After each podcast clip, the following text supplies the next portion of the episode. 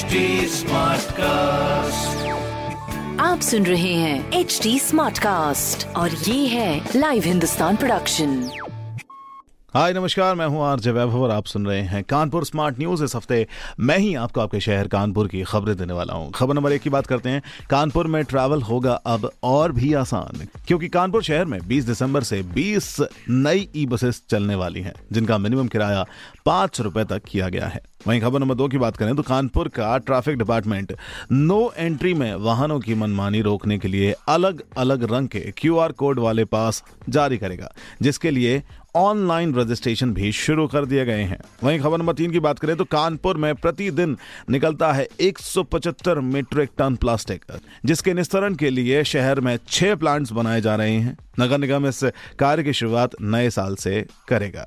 तो ये थी कुछ खबरें जो मैंने प्राप्त की हैं प्रदेश के नंबर वन अखबार हिंदुस्तान अखबार से। अगर आपका कोई सवाल है तो आप हमसे कनेक्ट हो सकते हैं हमारे सोशल मीडिया हैंडल्स पर।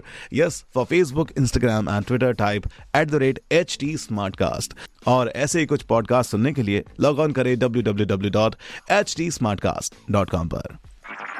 आप सुन रहे हैं एच टी स्मार्ट कास्ट और ये था live Hindustan production HD Smartcast.